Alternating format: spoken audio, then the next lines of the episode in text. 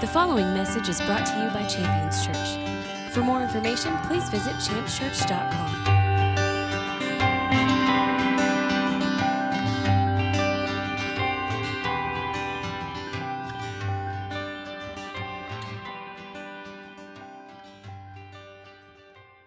I want to get into the word this morning, but I want to tell you something. I need your help. Are you willing to help this morning? Do you feel helpful? I'm wearing my reading glasses because I anticipate reading a little bit uh, out of the, the, the word directly. Now, normally I put together you know, notes and operate through those notes and, and have a, a, very structured message.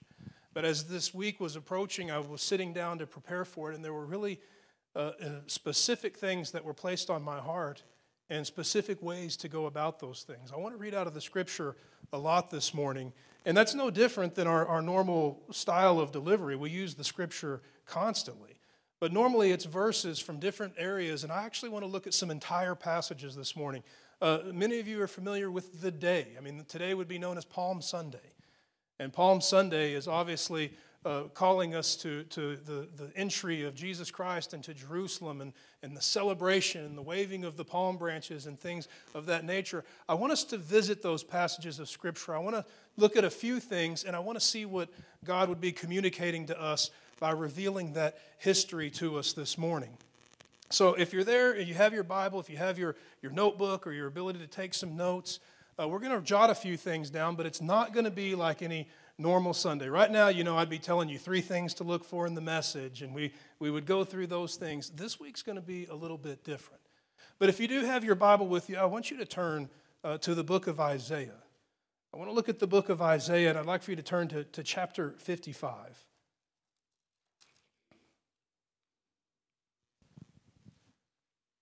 And when I say that I want your help this morning, what I mean by that is, is participation. I mean, I think if we can read through some areas of Scripture together, there's a really tremendous opportunity for God to greatly enrich our lives, to equip us to, to function and operate more efficiently as believers and be more effective in our witness.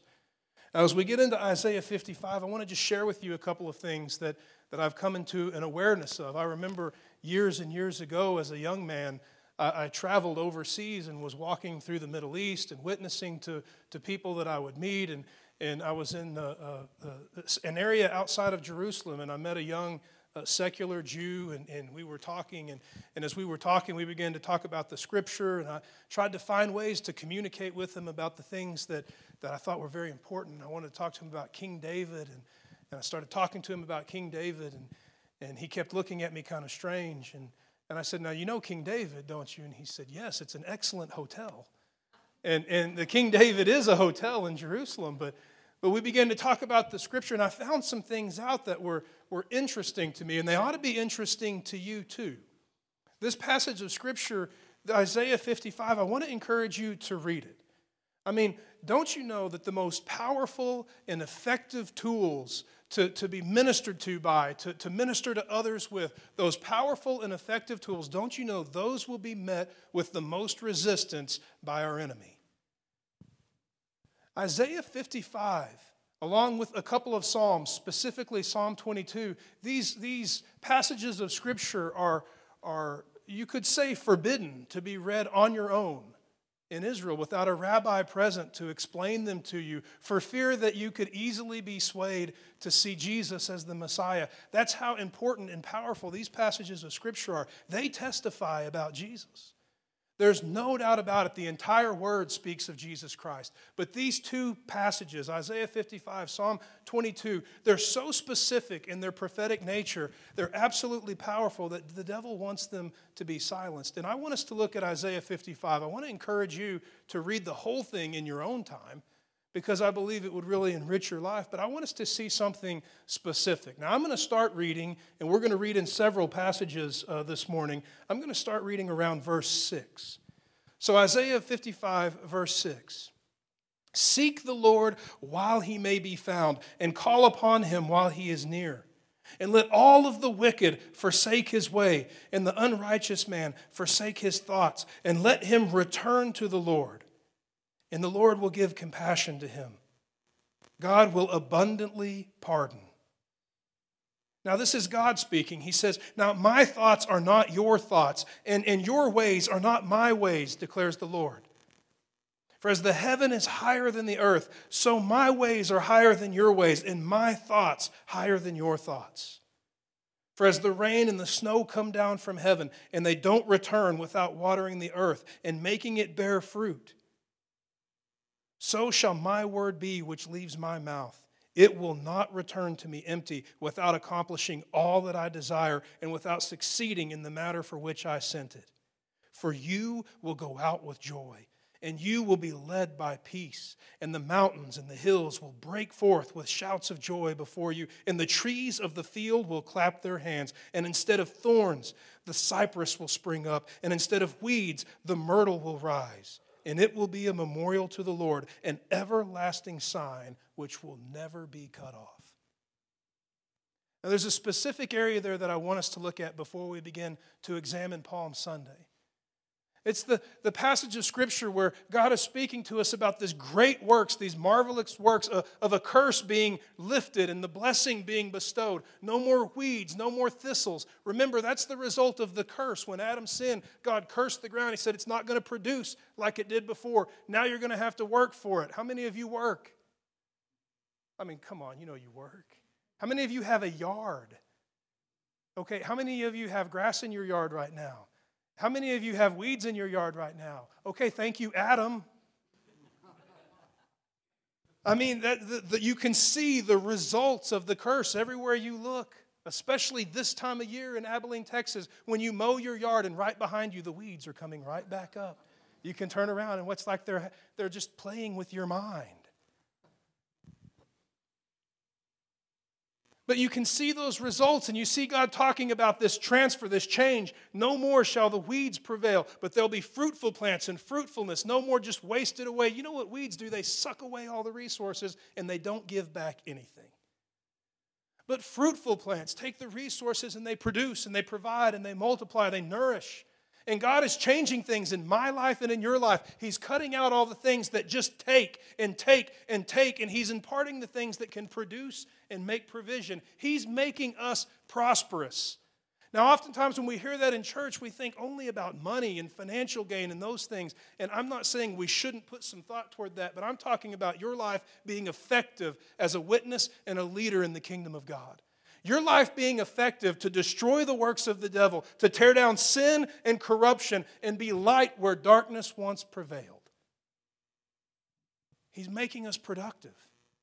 He's taking all of those things away. Now, in the process of communicating this, in the process of talking about Jesus and the removal of curse and the impartation of blessing, he says something and we need to pay attention to it.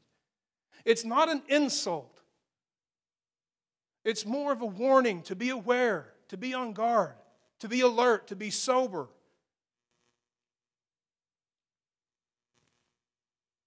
That we don't think the way God does, and He doesn't think the way we do that our ways and His ways might not be the same. Now, there's a call to that that I want us to respond to, but as we, we take the time to get into the Word this morning, I want to put that to the side so that we can come back to that. And understanding that the ways of God and the thoughts of God are different than ours. There's a work that needs to be done in our heart. There's something that needs to be done in our minds in order for us to come to know this celebration of transfer from curse into blessing from poverty to prosperity. I want us to turn in the scripture to the Gospel of John.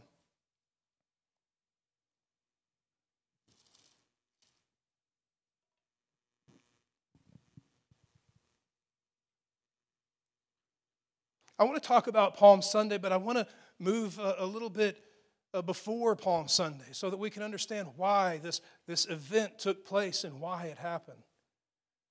Now, Palm Sunday is today on our calendar, and obviously we'll move to Good Friday, and then we'll have Resurrection Day this next coming Sunday. You have all of these events packed in this short amount of time, a week. Now, something happened that sparked what we would refer to as Palm Sunday. Something incredible happened, something powerful happened, something that ignited a land uh, and, and, turned uh, an entire country upside down, that took a group of people who were, were apathetic and, and were, were lackadaisical and, and they became very energized. And that starts to be revealed to us in John chapter 11. We see something really incredible take place in John chapter 11. And I want to read passages from John chapter 11. And I want to stop and break some things down. And what we're going to see here is, is a story that is actually history. It's not made up, it's not fictional. This happened, it was recorded, and it was recorded for us to understand what's going on as we continue to read. It begins as it's recorded like this Now, a certain man was sick, Lazarus of Bethany, in the village of Mary and his sister Martha. And it was Mary who had anointed the Lord with ointment and wiped his feet with her hair. It was her brother Lazarus who was sick. And the sisters sent for Jesus, saying, Lord, behold, the one whom you love is sick. But when Jesus heard it, he said, The sickness is not unto death, but for the glory of God, that the Son of Man may be glorified by it. Now Jesus loved Martha and her sister, and Lazarus. And when therefore he heard that he was sick, he stayed where he was two days longer. Then after this, he said to the disciples, Hey, let's go to Judea again. And the disciples said to him, Rabbi, don't you know you were just there, and everyone there is wanting to kill you, and you're wanting to go back there? Now, you have to stop there for a second and realize what's going on. There's tremendous turmoil at this time. I mean, you have to, to put yourself in a, a place to, to use your imagination, to, to create the history in your mind, to become uh, more able to relate to what's going on, the climate of the day, so to speak. I mean, you're aware of the culture that we live in, right? If you turned on the radio or you turned on the TV and you listened to the news, you, you wouldn't be shocked by some of the themes that are woven into every headline and every story. There are agendas that are being pushed today in every avenue of media. Well, that's not new. I mean, Facebook might be new, but people having agendas is not new. So, in these times, there were things going on. There was political turmoil, there, there was religious turmoil and division. There were all kinds of things at work. I mean, at this time, the, the nation of Israel is divided. At this time, the nation of Israel is being ruled by the Roman Empire, who are continuing to spread and conquer and, and, and spread their, their rule and their laws and collect their taxes. This oppression is, is spread through Israel, and an entire nation is waiting and crying out to be liberated once again, telling their children the stories of deliverance from Egypt, and the stories of deliverance from Babylon, and the stories of deliverance from Assyria, knowing that one day soon their children will tell their children stories of deliverance from the Roman Empire. The political climate is so uh, uh, fragile at this time. It's so, it's so uh, uh, ready to burst with, with violence and change. People are looking for something. And here comes Jesus. Jesus comes on the scene and he begins to draw crowds. He becomes to gain uh, popularity among people. Uh, no matter who, no matter where, no matter what, people are always moved by his words and they marvel at his actions. I mean, this man stands out. And in the midst of all of this division, in the midst of all of this, this uh, uh, trial and tribulation in a country, there's a hope that's rising in people. A hope that one day soon, this man who is drawing all of this attention, who's building all of this loyalty and bringing these crowds together, will make a stand. And as Jesus is ministering, as he's preaching, as he's moving, all of these agendas are stirring in the hearts of people. And they're witnessing and they're watching the power of God move. They're seeing the blind have their eyes open. They're seeing the ears of the deaf open up. They're seeing the lame rise and walk. They're seeing the most incredible things. They're seeing magnificent miracles, the multiplication of food to feed masses. They're seeing and witnessing these things. And with everything they witness, they become more excited about the fulfillment of their agenda. Surely this is the man And as this has built up, as this anticipation has built up to where it feels like, like it just needs, it's right at the tipping point. Just, just one more exciting work at the hands of Jesus Christ, and it's going to be time. Revolution. something comes to pass. Jesus is in a place where his friend has been sick. His friend passes away, and Jesus goes to see his friend. And when they return to Judea, it, Jesus says these words Are there not 12 hours in the day? What he means by that is 12 hours of sunlight, 12 hours of darkness. If anyone, because if anyone uh, walks in the day, he doesn't stumble because he has the light to see by. But if anyone walks in the night, he stumbles because the light's not with him. And after that, he said, Let's go. Our friend Lazarus has fallen asleep, but I go that I might awaken him out of this sleep. And the disciples therefore said to him, Lord, if he's fallen asleep, will he not recover? I mean, these guys hear him say that and they think, he'll wake up on his own, right? I mean, we woke up this morning, no alarm clocks. And the disciples therefore said, Lord, if he's fallen asleep, won't he recover? And Jesus was speaking to them concerning the death of Lazarus. But the disciples thought that he had literally fallen asleep. Now I'm in verse 14. Now, then Jesus therefore said to them plainly, How many of you need Jesus to say things plainly to you? I'm on that list. I'm kind of like, you know, let's just save you some time, Jesus, and you can just lay it out really plainly to me, and, uh, and that'll be helpful, you know. So Jesus therefore said to them plainly, Lazarus is dead. And I mean, you can picture this conversation, them talking about this trip. You know, some of these guys aren't really wanting to go. They have an agenda. You know, it was pretty hostile back there. Some of those people didn't like you, some of those people loved you. Uh, you know, maybe we should just stay here where it's easy. You know, you're preaching some good messages. People are getting healed. Last night's offering was awesome. I think we should just stay right here. This is a good place to be. Why, why, why go back? Agendas being pushed. And Jesus makes it plain listen, Lazarus is dead. And I'm glad for your sakes that this is the case. Because if I would have been there, you wouldn't believe. So now we're going to go back so that you can believe. Let us go to him. Verse 16, Thomas, one of the disciples, says to the others, he said, Well, let, let's go with him so that we can die too. Right? I mean, what a great attitude. You ever travel with people with a bad attitude? Let me tell you something. If you ever travel anywhere. See if you can get Darlene to go on that road trip. She's the most pleasant person. I mean, there can be no water, there can be you know really bad food, you can have like uncontrollable diarrhea, and she can still be laughing and having a good time. I mean, pleasant people, being around pleasant people is really, really important. And, you know, here's, here's Jesus and his entourage of folks, and he's making the plan, he's communicating the plan, he's now spoken very plainly to them. Listen, this is on purpose, this is for the, the, the reason that God sent me. And they're all saying, okay, well, we'll go die with you, I guess. Bad attitudes there. And you never know, maybe his attitude was good. Maybe that's a courageous thing that he's saying. But as we continue to read, it reads like this So Jesus came. And he found that his friend who had died had already been placed in a tomb. He'd been there for four days. Now, Bethany was near Jerusalem, just about two miles off. So he's close to Jerusalem. And many of the Jews had come out to, to comfort Mary and Martha, to console them concerning the loss of their brother. And Martha, she heard that Jesus was coming, and she went to meet him.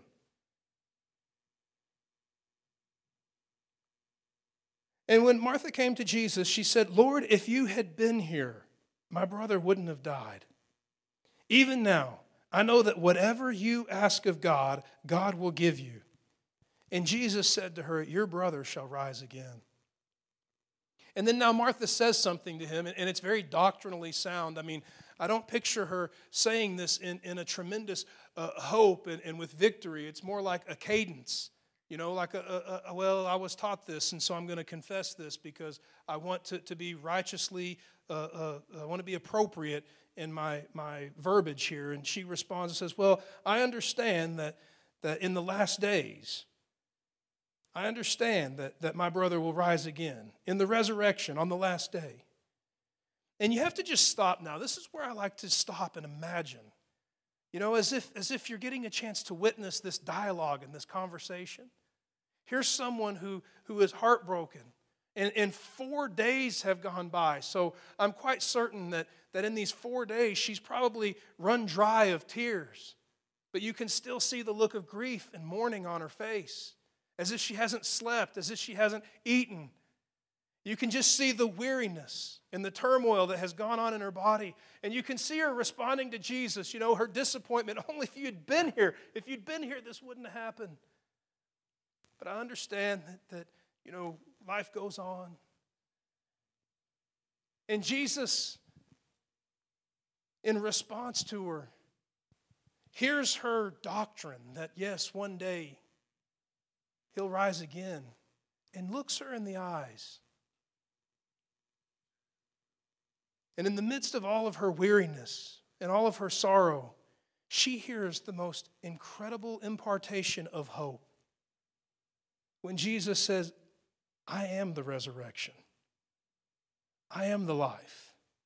He who believes in me will live even if he dies, and everyone who lives and believes in me will never die.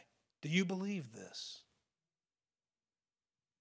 She looks back at him through those weary eyes and she says, Yes, Lord. I believe that you're the Christ, the Son of God, even him who has come into this world. And when she said this, she went about her way and called her sister, Mary. She said, The teacher is here and he's calling for you. And she heard this, rose quickly, and went out to him. And Jesus, who had not yet come into the village, but was still at the place where Martha had met with him, stood and waiting. And the Jews then, who were there in the house, who were mourning and who were consoling these two, they went too with Mary when they saw her rise up quickly and go out. They followed her, supposing that she was going to go to the tomb and weep. Therefore, Mary, when she came to Jesus, she saw him and she fell at his feet, his feet, excuse me, saying to him, Lord, if you had been here, my brother wouldn't have died. And Jesus saw her weeping, and all of those who had come with her. In their mourning, he was also deeply moved in spirit and troubled. And he said, Where have you laid him? And they said to him, Lord, come and see. And then Jesus wept. And all of those who were saying, Behold, how he loved him, came along to see. And some of them said, Could this man who opened the eyes of the blind, who, who has done these miracles, these signs and wonder, could this man not have kept his friend from dying? And Jesus, therefore, being deeply moved within, he came to the tomb. It was a cave with a, a stone lying against it. And Jesus said, Remove the stone.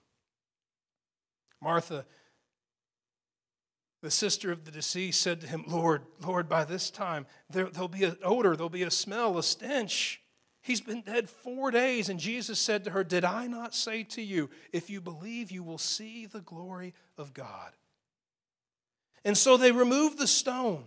Now you have to pause there and you have to just put yourself in that place. Can you imagine being in that crowd of people, witnessing this going on, realizing that this man has turned an entire nation upside down, and right now, what we're about to witness is either going to seal the deal or write him off as the biggest kook to ever walk the earth?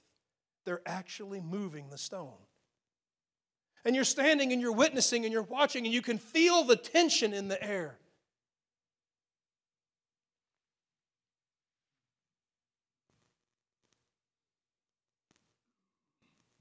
And when they had removed the stone, Jesus raised his eyes and he said, Father, I thank you that you hear me. And I know that you've always heard me. But now, because of the people who are standing around, I say that so that they can hear and believe that you did send me. And when he said these things, he cried out with a loud voice. He said, Lazarus, come out.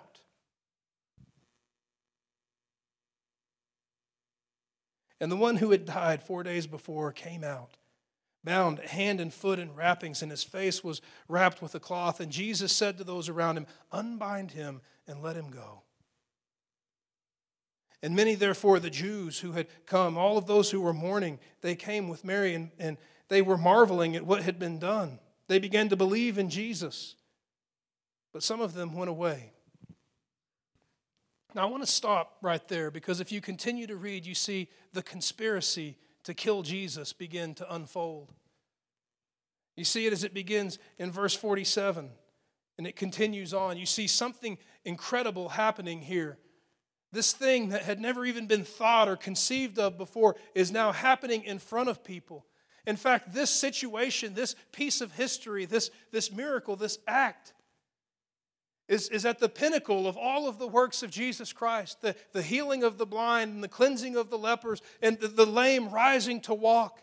When this takes place just two miles outside of Jerusalem, when Lazarus, who was dead four days in the grave, is called out and is now living, alive and well, witnessing and testifying, the scales are now fully tipped. This is our man. Who else could do such things? And a city is turned upside down. There's a, a, rage and an outroar. It says that people were coming from all around to see Lazarus, not just Jesus. That there, the conspiracy to kill Jesus wasn't limited to Jesus. You can read in the Gospels that, that those who wanted Jesus dead also wanted Lazarus dead because his testimony was potent and effective. And all of these things that are going on are turning an entire country upside down. And now it's time for the Passover feast, and you see Jesus entering in to Jerusalem. And this is where we get our Palm Sunday.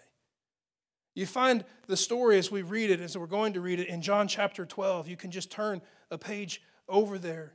And keep in mind now, just days before he's called Lazarus out of the tomb, an entire city, the city of Jerusalem, is abuzz with this news that this man pulled a man from the grave, four days dead, and he's now alive and well, and everyone is in an uproar. Now you can read the story there, and rather than read, I'd like to paraphrase a bit. We'll visit the scripture and read directly on occasion, but I want to paraphrase some things. Jesus is entering in and fulfilling Scripture as he's entering in. He, he's on a, a donkey, a, a young donkey. He's not this majestic king sitting on top of the world's largest horse, but he's riding on this, this tiny little donkey, fulfilling the scripture as God would call into existence years before by the prophet. And as he's entering into Jerusalem, people are coming from all around to see his entry. It becomes a parade. It becomes a riot. It becomes such a, a mass of people in celebration.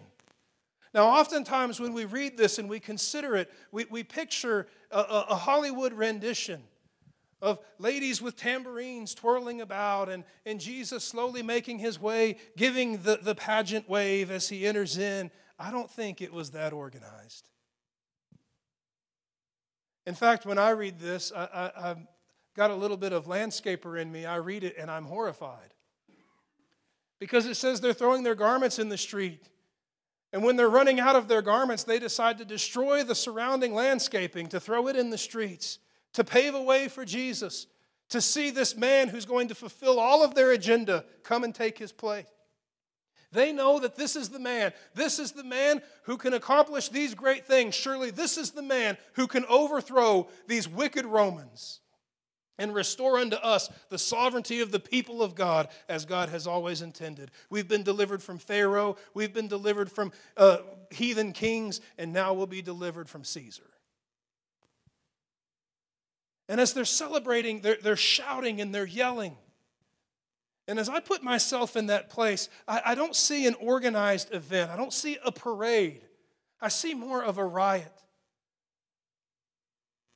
And here's why I see that because I understand that, that Jesus has opened up the eyes of the blind. Well, that's an exciting thing to hear about or to read about. But if you have your eyesight, what good is a man who can heal the blind? Uh, you, you see Jesus cleansing the lepers, those that are unclean. Once again, an exciting thing to hear about or to read about, to be told about as the grapevine continues to pass on the information of the mighty works of Jesus Christ. An incredible thing to hear about. But really just entertaining unless you yourself need cleansing.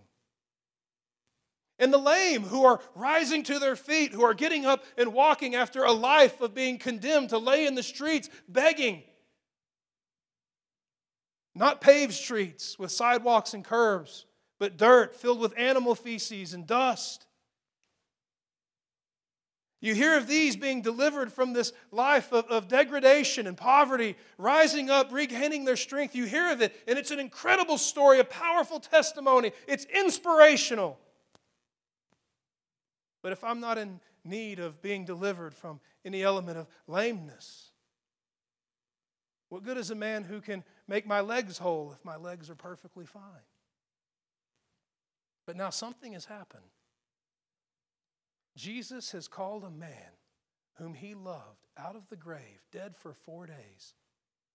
There's not a single person in all of Jerusalem who hasn't been touched by death. The loss of a loved one, separation from the one that they held dear.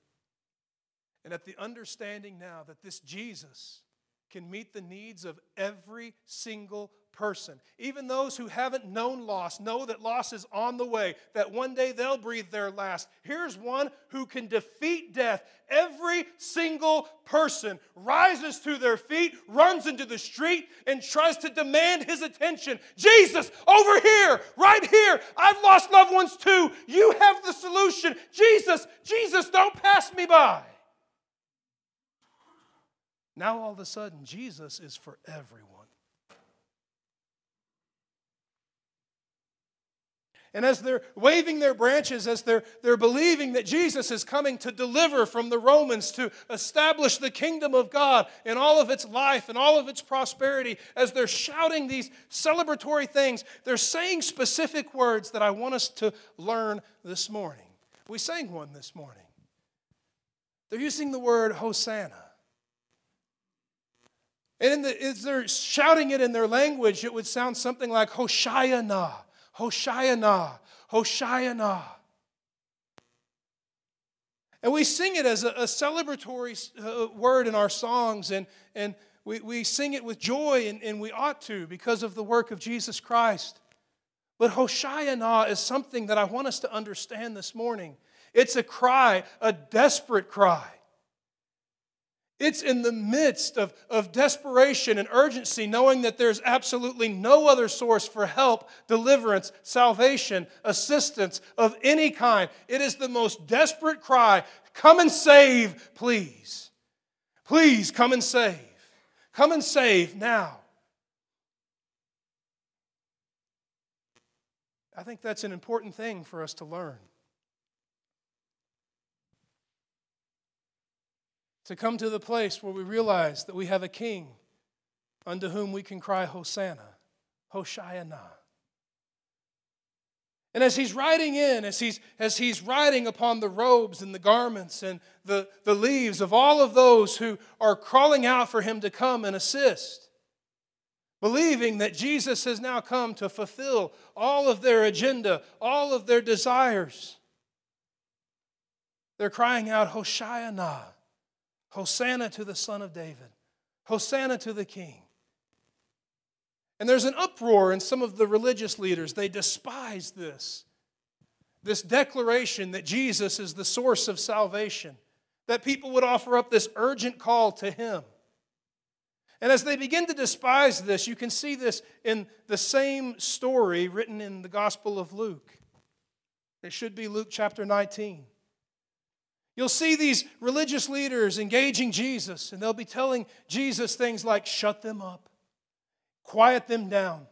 If you know what's good for them, you won't let them blaspheme like that, saying you're the only source for deliverance, the only source for salvation, saying that you're the only source for relief. You better quiet these people because this is out of line. This has gotten out of control.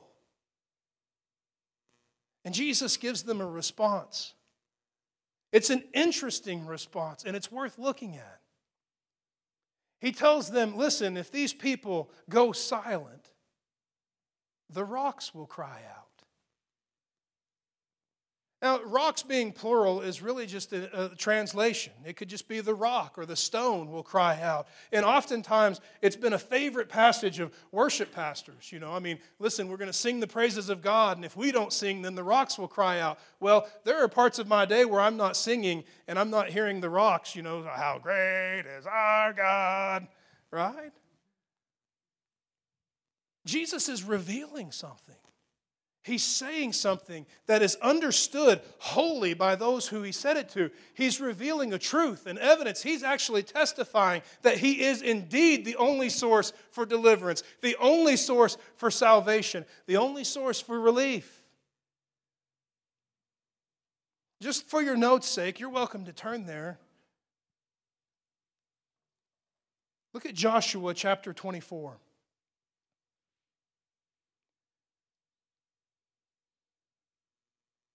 Joshua chapter 24. Now, there's a famous statement in this, this chapter where Joshua is speaking to the people of Israel, where he's making a declaration that, that as for him and his house, he will serve the Lord. I mean, you see it on plaques and wall hangings, you see it in homes. It makes for wonderful decor, and it's an excellent declaration. But there's something going on where this is, is pulled from, where this little excerpt is pulled from. Joshua is standing before the entire congregation, and he's talking to them about serving God recognizing God as the only source of life and deliverance and prosperity, of, of freedom. And as he's standing before the congregation, he speaks to them. And it begins in verse 14. He's telling them that God is going to require them to serve God and God alone, that God won't share his agenda with their agenda. And as he writes it here, he's speaking of idols, anything that comes before God. He says, Listen, God is, is calling you to be his people. Will you serve the Lord?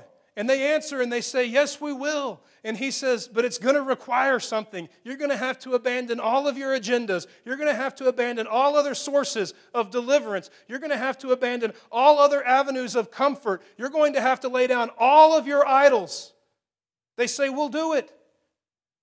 Joshua, knowing their stubbornness in their heart, says, I, I, I, It's a hard thing for me to buy. I've seen you guys. I know what's going on. When you serve the Lord, you're not going to be able to carry any of this other stuff. He Himself will be the sole source of provision, deliverance, prosperity, life, freedom in your life, period. He will not share it with another. And eventually the people say, Yes, we agree to that. Now, this is the last act that Joshua does, at least that's recorded, before he dies. He makes this declaration. He makes it very clear that God is not going to allow you to have your agenda, but God is going to require that you abandon your agenda and that you adopt His. And He does something amazing. It's really specific. I mean, it's not just random. And it's worth noticing here. When he has this declaration made, when all of the people say, Yes, we sign up for that, we will abandon our agenda and we will adopt the agenda of the Lord God. Joshua says something. If you have your Bible open there to Joshua 24, I want to begin reading in verse 25. So Joshua then made a covenant with the people that day and he made for them a statute and an ordinance. And Joshua wrote these words down in the book of the law of God. And then he took a large stone. Will you just say a large stone? Then he took a large stone and he set it up under the oak tree, right, next to the sanctuary of the Lord. And Joshua said to all of the people, Behold, this stone shall be for a witness against us, for it has heard all of the words of the Lord which he had spoken. And it will be a witness against you in case you deny your God and take up other gods, in case you reject the agenda of God and take on your own agenda. Then Joshua dismissed the people, each one to their inheritance. Now, it's a personal opinion, but I think it's got some, some it's an educated thought at least. I wholeheartedly believe that's the stone Jesus is talking about. When they're waving and they're jumping and they're shouting and they're desiring Jesus to look toward them, we're acknowledging you. You're the only way. You are the only source of life, the only source of victory. There is none other but you. When the religious leaders are saying, you better silence those people, I wholeheartedly believe this is what Jesus is referring to when he says, hey, listen, if they go silent saying this, if they stop acknowledging that my agenda is the only agenda, the rock's going to cry out.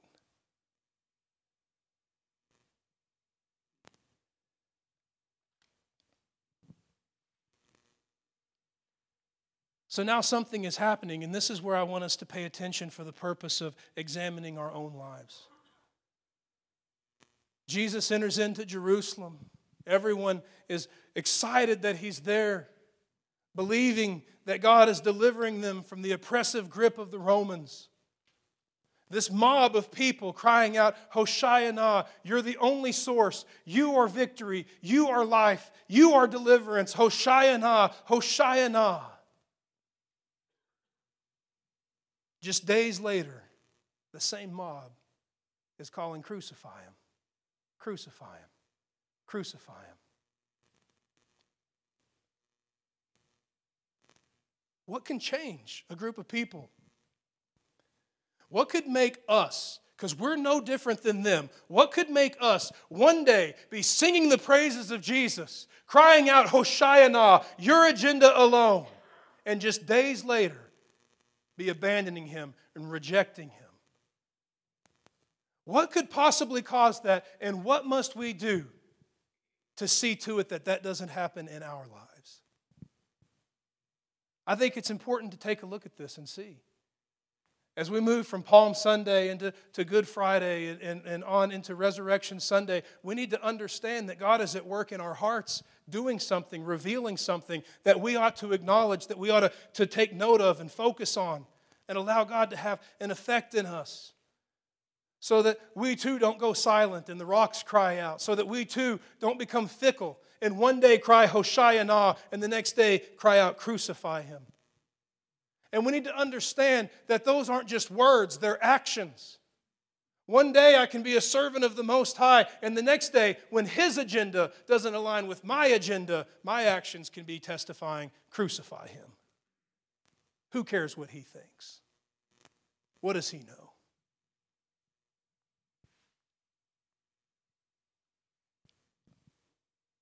When I take a look at this, when I see the history, when I see the excitement and the buildup and the celebration, I see something. I see my own life. I see my life set free from sin and corruption, born again and, and ignited on fire for God.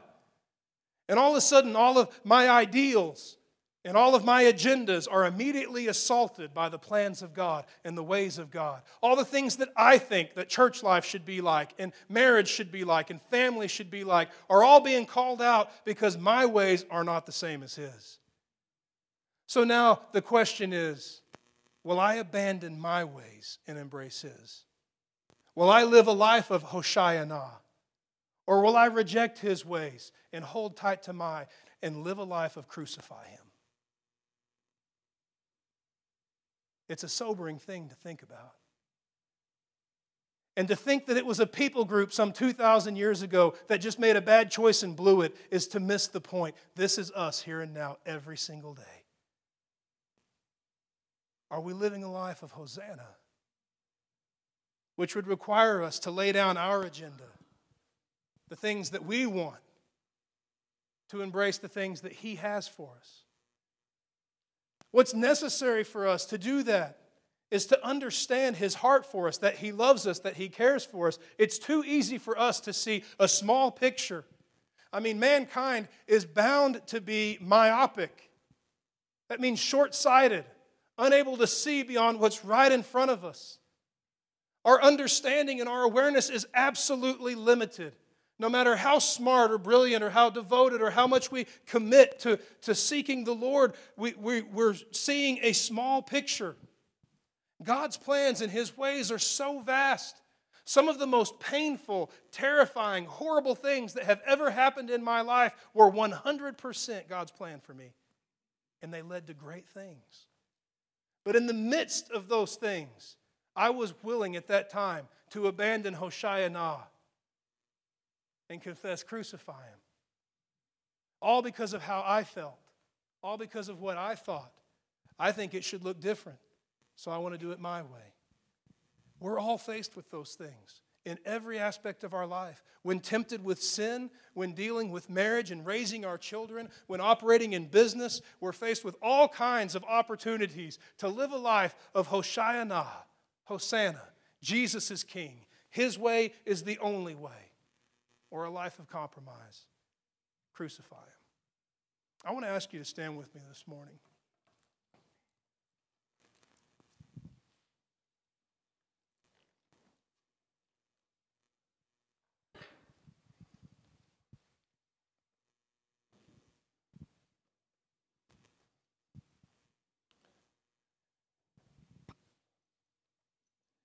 As you set your things aside and as you stand, I, I don't want to keep us long, but I do want to make sure that we catch something. Your life is no different than that nation. That nation that's under turmoil, that nation that is, is being assaulted by all kinds of outside influences that are, are pushing against the, the things of God. Your life is just the same as that nation. And God sees fit to provide for you a king who's perfect in all of his ways and his leadership.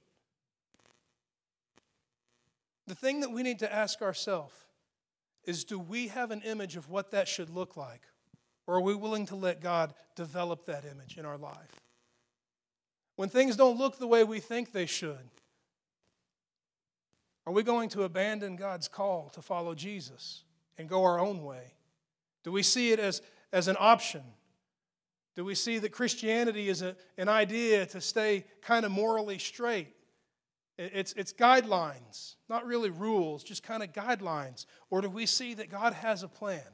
And even if He's calling us to walk through fire, Hoshayana. I mean, we're faced with this every day. And I remember as, a, as a, a, young man reading the Bible, seeing this mob crying out, Crucify him, I just thought, what, what a miserable bunch of jerks. And now, the more I grow in the Word, I realize I'm one of those miserable jerks. I need to search my heart. And in every choice and in every decision, I'm at a crossroads. It's either Hosanna, Jesus, you lead, Jesus, you guide. Your agenda is the only agenda, and I abandon all of mine. Or it's crucify him. You can take your agenda and do whatever you want, but I'm going this way. I want us to see our lives in that light, to have a, a decision, to see a crossroads in, in everything that we do for the purpose of choosing rightly. Because if we simply look on that history and we see a group of people who one day are yelling, Jesus, Hosanna, Hosanna, Hoshayana, and then days later are yelling, Crucify him, give us Barabbas. If we think that those people are just kooky, or deceived or bizarre, and we separate ourselves completely from them, we deceive ourselves. We face that same choice and that same decision on a daily basis. Are we going to lay down our agenda and embrace His? Or are we going to let our agenda lead us to destruction? I think that's something that is very personal, intimate. It's between you and God. But I want to offer a prayer today that we would become aware of this choice and this decision. That as we move into the rest of the days of this week, leading into Resurrection Sunday, we don't see those who cried in celebration one day and cried for Jesus to die the next day. We don't see them as any different than us. But we see that God's revealing to us our lives so that we can have our minds renewed and our hearts softened to respond appropriately, to lay down all of our agendas, our hopes, and our dreams and to take upon our lives His plan, His desires for our lives. Because His desire for your life leads to prosperity, it leads to victory, it leads to deliverance, it leads to every aspect of His kingdom. His love for you is perfect, it's unyielding, it's uncompromising, it's unconditional. And no one wants you victorious more than your Heavenly Father. I want to pray for us this morning. Father, we bless your name. We thank you for the day that we celebrate today. That our King would reveal the glory that you bestowed upon him, resurrection from the dead. We thank you, Father, for the days that we look forward to, that he would offer himself up in our place. Let our hearts be humbled as we, uh, we ponder these things, that we wouldn't be uh, steeped in tradition and habit, but that there would be new awareness and, and great revelation that you would bestow upon us as we consider those things that we celebrate. But here and now, will you enlighten us and open our minds. Shine your word upon us. Let light be bestowed upon us that we would think clearly. That everything we do, we're at a choice to either yield our hopes and dreams and agendas and take upon our lives your plans or reject your plans and live by ourselves. Let us choose wisely in these things. Let our lives' cry be Hoshayana. That we would be those who would see Jesus as the only source, the only solution, the only way, that compromise would have no place in us, and let that have an effect on our lives that would turn this land upside down for your namesake. Let testimonies be revealed that would be inspirational, life giving. Let the story of our life unfold in such a way that you're honored and glorified, and men and women are drawn into your kingdom. Let us be a people willing to lay down our agendas, to lay down our ways, our thoughts, and to yield to your ways and your thoughts. Let it have a profound effect in us and let it be revealed in every word and every action that we perform for your name's sake and your glory. We bless your name and we give you thanks in the mighty name of Jesus. Thank you for listening to this message from Champions Church. We invite you to join us this Sunday for our celebration worship service. For more information, please visit us at championschurch.com.